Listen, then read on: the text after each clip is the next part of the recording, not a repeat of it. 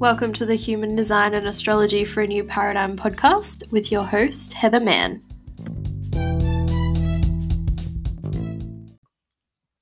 Hello, my friends, and welcome back to the Human Design and Astrology for a New Paradigm podcast. My name is Heather, and this is the thirty-fourth episode of the show. Um, I'm recording this episode from my room in Melbourne on Saturday, the twenty-fifth of July, and today we are doing the astrology forecast um, for the month of August. So if you're new to the podcast, I usually like to treat the first five or ten minutes or so um, just a li- as a little catch-up, um, as if I'm just having a chat with friends, because um, that's what I like this podcast to feel like. Uh, just about what's happening in my world, really. Um, it's probably never anything earth-shatteringly exciting or profound. Um, but I really do always prefer podcasts when I feel like I can know a little bit about the person that I'm listening to. Um, anyway, so yeah, again, I don't have a lot of news today. Um, again, we've been on the kind of second lockdown for two and a half weeks now, so there's not a lot going on in my world. Um, study, work, sit, Netflix, Stan, started watching the O C again, fabulous. Um, what else? Not a lot. So anyway, um, I do want to make some recommendations though that I can do for those of us who just need a little bit of a breather from everything that's going on in the world, from the news, from kind of feeling pressure to keep up with everything that's going on. So firstly, I feel like months ago I said on this podcast, I said that um, after I finished reading Harry Potter, like I wanted a new book series to read, and my mum wouldn't stop pesting, pestering me to read this book series that she loves um, by her favourite author, Terry Pratchett, and the series is called the Tiffany Aching series. Uh, anyway, I was like, oh no, I won't like it, you know, um, leave me alone.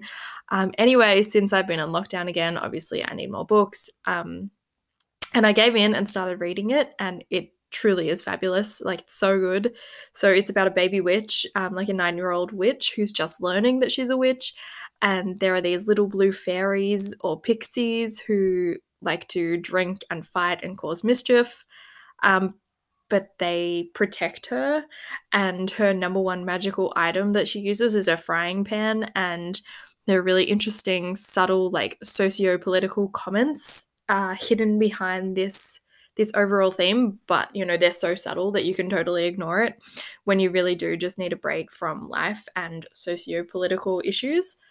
Um, and the other life break that I am adoring right now is another podcast, and it's one totally related, totally unrelated to astrology or to politics or to self-development or anything else that is remotely serious. Um, it's called Spirits.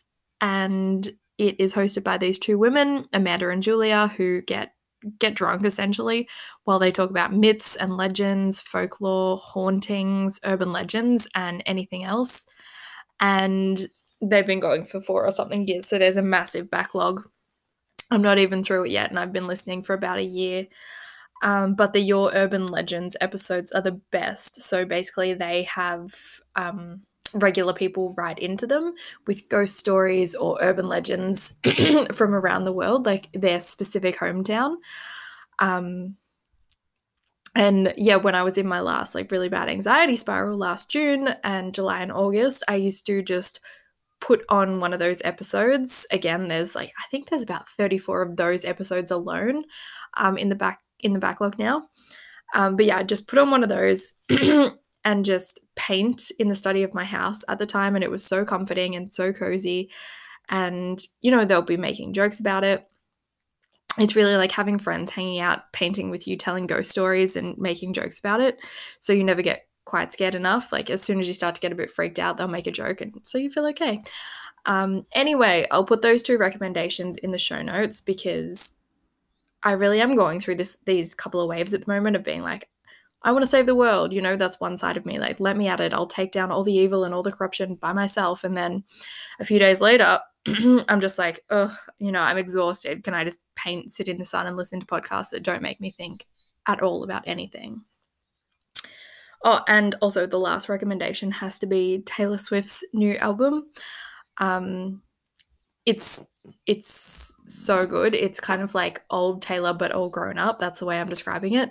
Um, it's really like I'm seventeen again but grown up at the same time. Just I listened to it while doing the notes for this episode and had goosebumps. Like I just couldn't focus on doing the notes for this episode. Um, Betty is my favorite song on it. Okay, anyway, so that is my recommendations. Um, so let's get into the forecast. Uh, so in August, we start with, oh yeah, August first, we actually start with my my favorite of the Wheel of the Year holidays um, in the Southern Hemisphere anyway, which is Imbolc. Um, so this is like a Celtic slash pagan holiday celebrated on the day in between the winter solstice and the spring equinox. And it celebrates the goddess Brigid or Bridge, um, who was the goddess of Ireland before Christianity took over.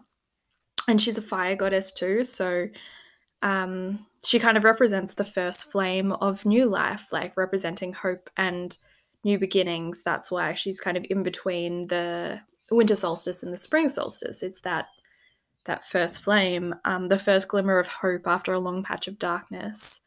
And that is why we can celebrate her every every day, actually, at sunrise, as in the Celtic mythology, she's said to pull the sun up from behind the hills, uh, which is just the most magical thing and something I think about on those mornings of particularly beautiful sunrises. Um, anyway, so it would be the opposite in the Northern Hemisphere. You guys are... what past midsummer, halfway between that and the autumn equinox. So the first of August for you, the holiday is called Lammas, and it's it represents like the beginning of the harvest, and it's the first of three harvest festivals actually, um, and in particular it's the harvest of grain and the celebration of, I guess, like reaping the fruits of our labors essentially. It is a time of celebration and accumulation and seeing what, you know, just appreciating everything that we've worked so hard at. Um, so yeah, you can look into that if that's something you're interested in celebrating in whichever way feels good to you. So next up, I want to talk about Leo season overall. So what is it? It's like July twenty-third. Um, here in the Southern Hemisphere, we shifted into Leo season, and that'll keep going till August twenty-second, August twenty-third. Um, and as you know, if you've listened to these forecast episodes before, the sign that the sun is in is really going to create the general overall feeling or vibe in the air, um, as seventy percent of the neutrino stream, or basically like neutrinos are basically the energy that's coming into our planet from the cosmos, and seventy percent of that is streaming via the sun. So a lot of sun essence really does flavor the days basically. And Leo is a sign of being heard and being seen. It It's the sign of the heart. Like in medical astrology, Leo represents the heart, like the actual physical organ, um, and everything that goes into making it work. For a lot of people, this isn't the first thing they think about when they think about Leo, but the power, because there is like such this deep connection to the heart, the power with which a Leo can love you is completely unrivaled. Like if that's like Leo, sun, moon, rising too, um, or just a lot of planets in Leo, like you will probably know the tenacity and the strength and just like the power of your heart to love another person, just determined. And Leo season is about connecting to the heart, you know, it's about letting your heart be heard and be seen too. So the reputation of Leo, and it does have that essence of appreciating being appreciated. You know, words of affirmation are absolute heaven for a Leo placement. They really do lap it up, and Leo season can bring that out in all of us, particularly anyone with a strong Leo, um, or just in the Leo part of your chart. So as an example, if you have Leo in the fourth house, you might be a little more Um, a little more defensive than usual about anyone you perceive not to be saying nice things about your family or your home. Um, and also, you know, desiring more compliments and appreciation of your family, of your home. Um, if it's in your tenth house, the desire for appreciation of your work and what you put out into the world is extra, extra strong. uh, your fifth house, if you have Leo ruling your fifth house. And when I say ruling your fifth house, I mean just like it is the sign that is the sign in that fifth house kind of thing. I don't know how to explain that any better right now. So if you have your birth chart in front of you, you have, you know, the twelve houses. There are the little sections of the chart. Um, you count them around one, two, three, four, five, six. The first one is your rising sign, and the rising sign rules the first house. And then if you look at, so let's just say you have Aries ruling, Aries rising. So Aries rules your first house. Then if you look at the second house, you will have Taurus. And so that means Taurus rules the second house. They go in order. So you can kind of count around and find Leo and see which house it is ruling. Um, yeah, so if you have Leo ruling your fifth house, then maybe you're really craving or finally receiving too um, this season the accolades and the appreciation appreciation of your art and your creativity, or of your kids. Like the fifth house rules creativity. Creativity babies and real life babies too, both of those. So the sun in Leo can definitely refer to a time where we are being seen and, you know, feel like we're finally being appreciated and receiving the love that we've been waiting for, especially in that area, Leo area rule, Leo ruled area of our life. Um, for this to be allowed allowed in though, there does need to be something put out, you know, something put out with heart, something that you put out into the world with intention. Um, so thinking from a creativity perspective, you know, you can try and create something that you think in your head that everybody else wants to see. That's, that's an air quality. Air thinks, air analyzes. So we can think of that as the opposing sign to Leo, Aquarius. Aquarius is an air sign, and they have a really powerful mind that can think in ways that other people can, other people cannot. Their mind sees things other people cannot. And there is a place and a time for that, you know, to create from the mind, to create via thinking. And we'll touch deeper on the Leo Aquarius axis and the inter- interplay between those two signs when we go into the full moon, um, just in a minute. But if you want to receive the love and attention for something that you love and want attention for, let it come from your heart. So I'm speaking specifically on creativity creations here, but this, this comes down to everything, you know, modeling what you create and what you think people want, or what you think is clever, is not what what's in the air right now. So right now, don't do it because, you know, you think it will be useful to people or whatever. During Leo season, really do it, really create when you feel it deep in your heart, deep in your bones, you know, bring, bring it out into the world then, and then let yourself be doused in recognition, whatever comes. Um, whether that is just one person who says, you know, I don't know why, but what you created really touched me, or whether it is millions of people who resonate, you know, just that appreciation will come in as long as it is connected to something deeper than what you think people want to hear. And it's going to feel a lot better, even if it's not the same kind of appreciation, you know, even if it's not like the same number of people. Um, if you created something that you think everybody wants to see, it's going to feel better and more real to you. Uh, so that is from the start of August, um, well, from July twenty-third, actually, uh, until August twenty-second or twenty-third, depending where you live, that the sun's in Leo. And then on the third or the fourth of the month, we have our full moon that I mentioned just a second earlier. And it's at eleven degrees of Aquarius. So as I was doing the notes for this and prepping for this, I realized that it's exactly conjunct my Saturn in my chart. It's always when I like prep these monthly forecasts that I first notice how upcoming transits are going to touch my chart personally. Um, but anyway, full moons in general can represent a couple of things, um, either shining a light on something that was too easily surrounded or shrouded in darkness up until that point. Things that you didn't notice, things that you didn't notice up until now just coming into the light. Sudden realizations are common around the full moon too, like, oh, you know, um, a missing piece can join the story under the light of the full moon. Also on the moon, it's a time of culmination, like of roundness, of fullness. Another symbol, symbolism of the harvest, it is actually the full moon.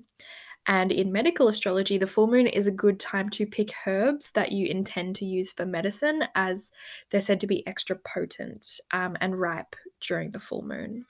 And then you would dry them during the waning moon and have them stored before the new moon. For an Aquarius full moon in particular, we have the the Leo and Aquarius axis being highlighted. So every full moon will occur in the sign and degree that is exactly opposite the sun on that day. So on the day of the full moon, the sun will be at eleven degrees of Leo. And as I said before, the moon is going to be at eleven degrees Aquarius. So the Leo Aquarius axis, that line that we walk between Leo and Aquarius, it's about individuality and acceptance. It's, it's about being part of a group and shining on your own. Both signs are very different in some ways, but they're also similar in many ways. You know, they both enjoy being appreciated. And to generalize, Leo receives that appreciation for their heart, you know, that brave, strong lion. Um, whereas Aquarius likes to be recognized for their clever mind, for not thinking like anyone else, for seeing things that other people can't. Both signs can contain the same wound of feeling feeling like they're on the outside um, of society or of their friends or of their family, you know, just feeling feeling like an outsider, feeling unloved. Um, in Aquarius, it is more like that, you know, I've put myself on the outskirts and now no one appreciates who I am. Whereas Leo, it is more like, oh, no one fully, fully gets me, fully feels me. Um, I just want to be loved for my heart kind of thing. And again, to generalize, and we cannot really generalize in astrology, but this is just to give you an overview of this, like, really quite fascinating axis between these two signs. I do love these two signs. Um, Aquarius will stand out by choice, but really longs to have a collection of fellow weirdos, um, you know, to have a group that's united and not being like anyone else is... Like, that's the thing that brings them together. That is the dream of a he- heavy Aquarius placement. You know, like, you can be alone and do your own thing and say whatever you want and believe weird things, but you can always know that there are a bunch of other weirdos out there who also do their own thing, and they accept you and love you just as you are without you needing to change for them to love you. Does that make sense? So that's Aquarius. And then Leo. There's there's massive individuality in this sign too. So even if we just think of the connection to the heart, like, every single heart on this planet has loved in different ways, been hurt in different ways, and as a result, who and what they feel connected to and stand for and care about and love, and how they share their loud, powerful Leo message, it's it's going to be different.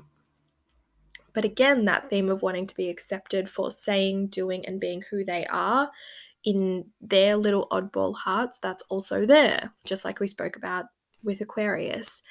And this is the beauty. They, they're opposites, but they're similar. So on this full moon, these topics are being explored. Um, so you can look at what houses, what planets you have in these two signs, especially around the eleven degrees of these two signs. Um... And eleven degrees of Scorpio or Taurus too will be impacted by this full moon. Where, where are you feeling called to think outside the box a little more, or accept other people for not seeing things the same as you?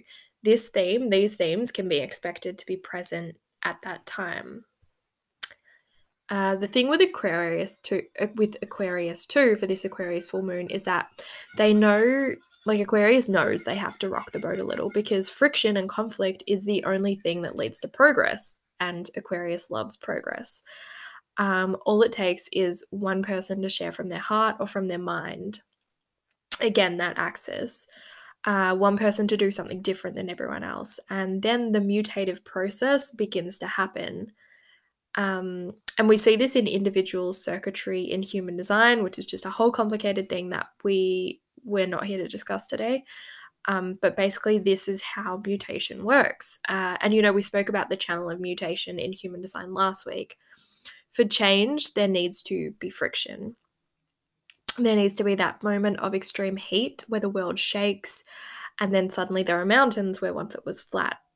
Um, and even if we don't see the impact of those changes that our personal friction um, in our lifetime, like that our personal friction brings, even if we don't see the changes in our life, every time that we connect to our hearts, our Leo, or let our minds explore and wonder for themselves, that's that Aquarius, we add to the friction of individuality, which will eventually create an earth where love and humanity come before profits, hopefully. Wishful thinking, but no, that's that's completely true.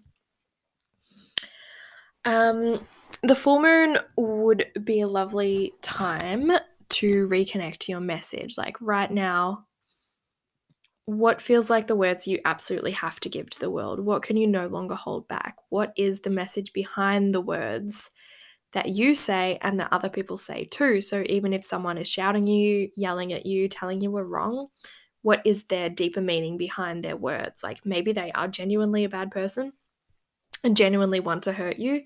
Or maybe the meaning behind their words is that they're trying to tell you that they care about you, that they love you, that they're scared for you.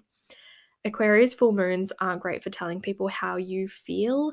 There, there is really a more intellectual breeze in the air um, to kind of interrupt that really heartfelt Leo season overall. But if we listen close, we can hear, we can genuinely like hear how other people feel. Um, we can hear what's in their heart with that Leo sun influence, even if their words seem to be coming totally from their mind.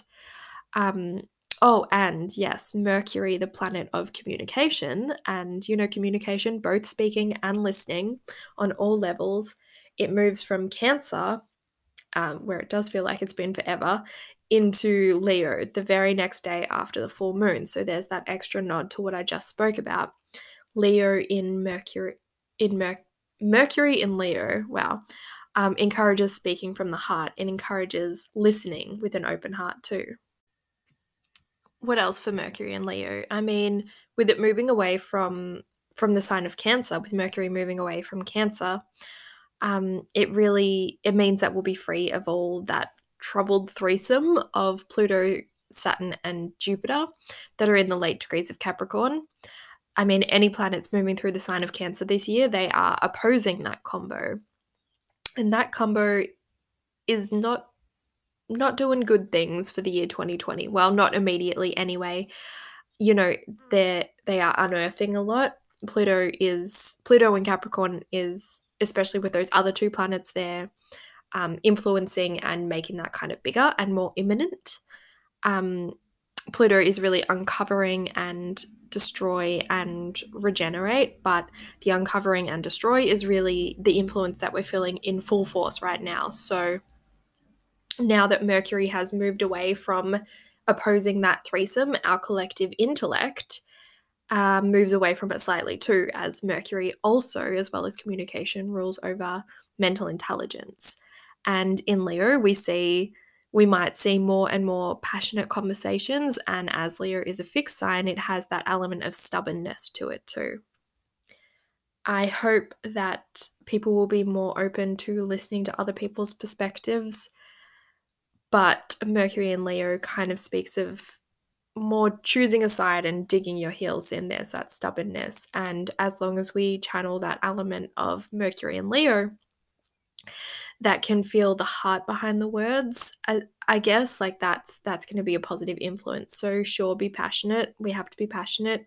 Scream your Leo heart from the rooftops um, about what is close and important to your heart right now. But violence and bullying, um, you know, I'd love to say that it's going to lessen, but Mercury in Leo really is passionate and stubborn. Those are the two major qualities that are coming to mind. So extrapolate from that what you will about our communications over the next, over August. Uh, yes, what else? So Venus moves into Cancer on the seventh or eighth of August. Venus is a representation of value. So what we value in others, what we place value on, like ourselves, um, the value that we put on ourselves, and then what also has value to us personally in life. Uh, she she's love and desires and resources too. She's magnetism and receiving.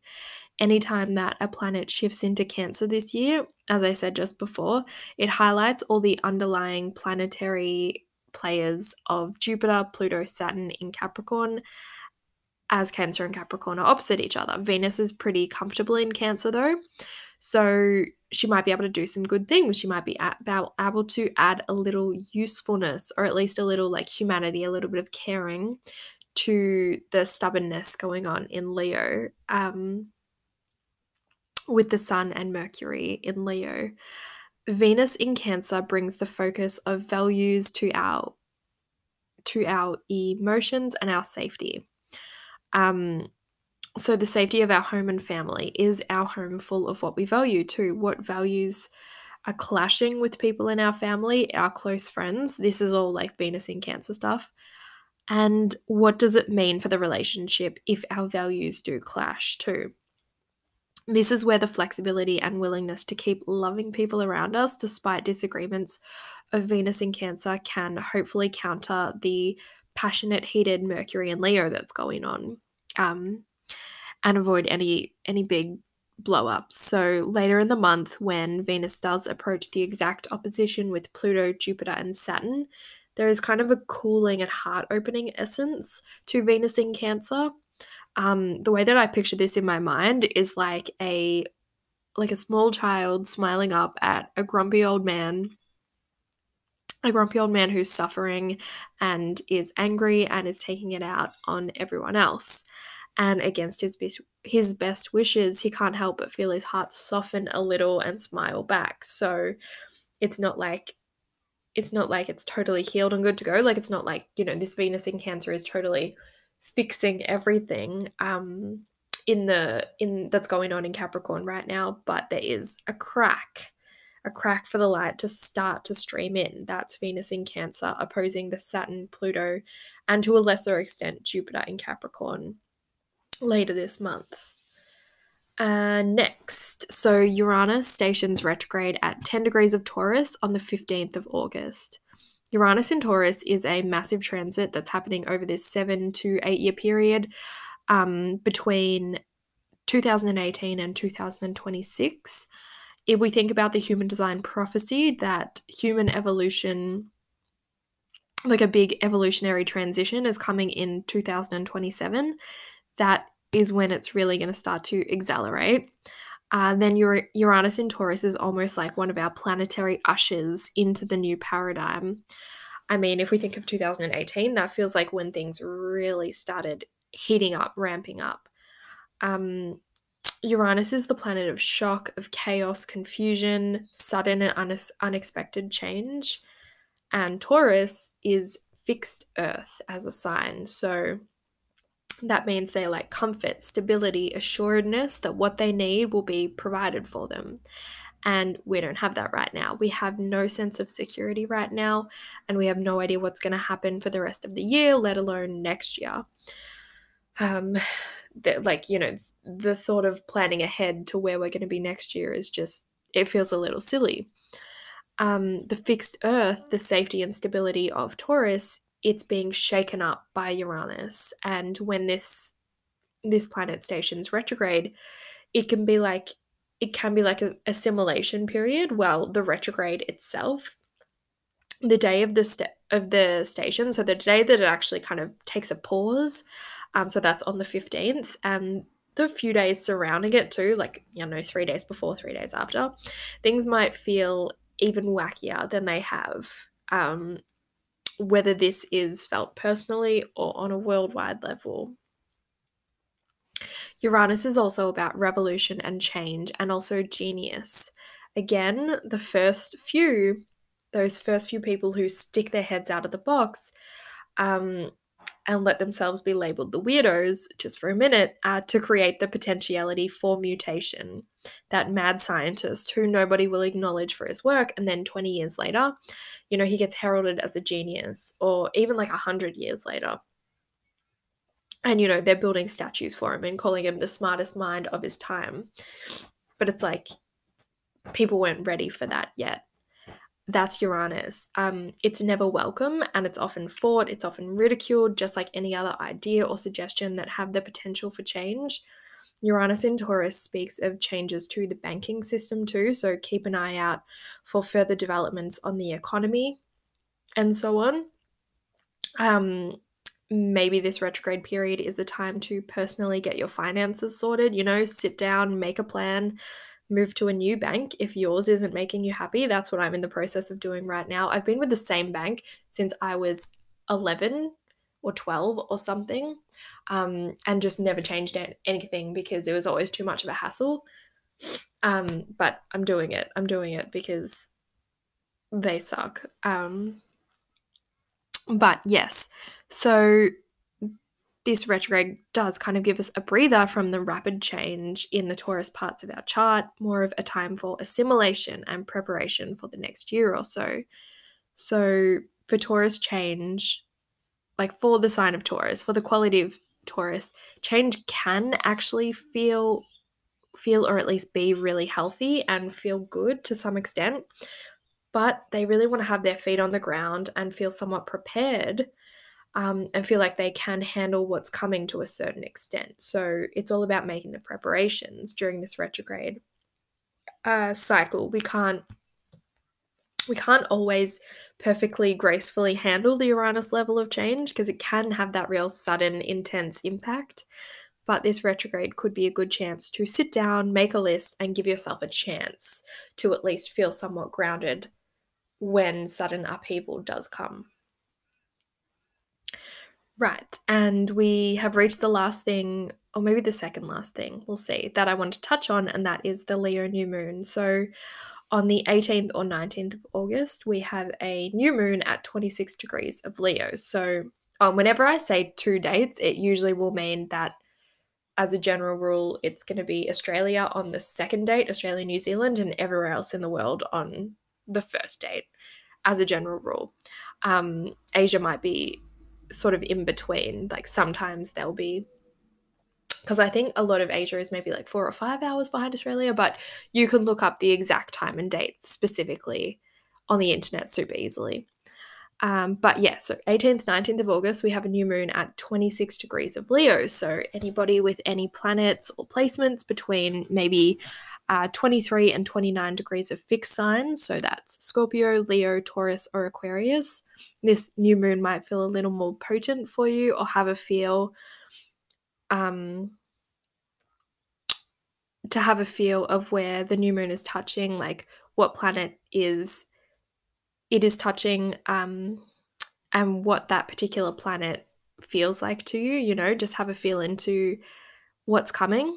Um, but overall, this is a good day for everybody to reconnect to their drive, their determination, um, the stuff their heart beats for. Like new moons are typically a time of going inward, of being quiet, of seeing what insights the darkness has for you. And like while we're out there in the world letting our voices be heard and received during Leo season, it can be easy to disconnect from the purpose behind our message. This Leo new moon is a perfect opportunity to really reconnect to that purpose. Purpose, like what is the reason that you are determined to be heard, to be received, to give love and to receive love? Like what is your heart burning for? We all want to be heard and seen. We all want to be loved and appreciated. That is the Leo that lives inside of all of us. Um, and I touched on this a bit earlier, like when that love and appreciation comes for something that we don't feel so connected to in our hearts, it might feel good to a certain extent, but there's also an emptiness to it. Like if you get heaps of accolades for, let's say, a paper that you wrote um, for a class, you know, you're getting heaps of appreciation and admiration from your, your parents, your teachers, your classmates, the dean, you know, you're being rewarded and everyone's so impressed with by what you've written. Um, but it's for a subject that you feel disconnected from and you don't care about, and you really wish that you were being appreciated for the poetry that you write. When you're not at uni instead, you know, the accolades and the appreciation might feel good. To be appreciated in general does feel good, but there's going to feel like there's something missing, you know. The Leo new moon is a good check-in time. What do, what do you want to be loved and adored for? Whether it is for being whatever kind of parent that you want to be, or for curing some disease, or if you want to be appreciated for having the best veggie patch in town, or you know, raising money for a cause that you're passionate about, what would it make your heart, what would make your heart sing to be recognized and appreciated for, especially over the next um, six months or so? You know, put some of those things on paper. The last big thing, actually, there is one more thing, um, is the transition between Leo and Virgo season. So this is an interesting transition. You know, I think it's kind of something interesting to think about is what does it feel like on those few days, that one or two days when we shift from one particular sun season into the next? There's always like, you know, some of the transitions feel really smooth, some of them feel natural, some of them feel like really, whoa, what was that? I'm thinking particularly of like between Pisces season and Aries season. It's always just like, you know, floating in the depths of infinite love. And then next thing you know, it's like hit the ground running. I just want to do everything, be everything. Um, let me do this. Let me like run out in front of this car and see if anything bad happens. Um, so yeah, I love like, this is something I'd like to explore, I think, a bit more deeply, um, maybe on an episode even, is just what the transitions between the signs that are next to each other feel like. Um, but yeah, so between Leo and Virgo season, we move from, from the heart, from the fiery heart, we move to earth. Um, we move from this, I have a mission, I want everybody to know, here's my heart, here's what, here's where it's going to take me, here's where I'm going, um, here's who I am, here's what I stand for. That's the Leo. And then we move into, okay, so what do I need to do to get there?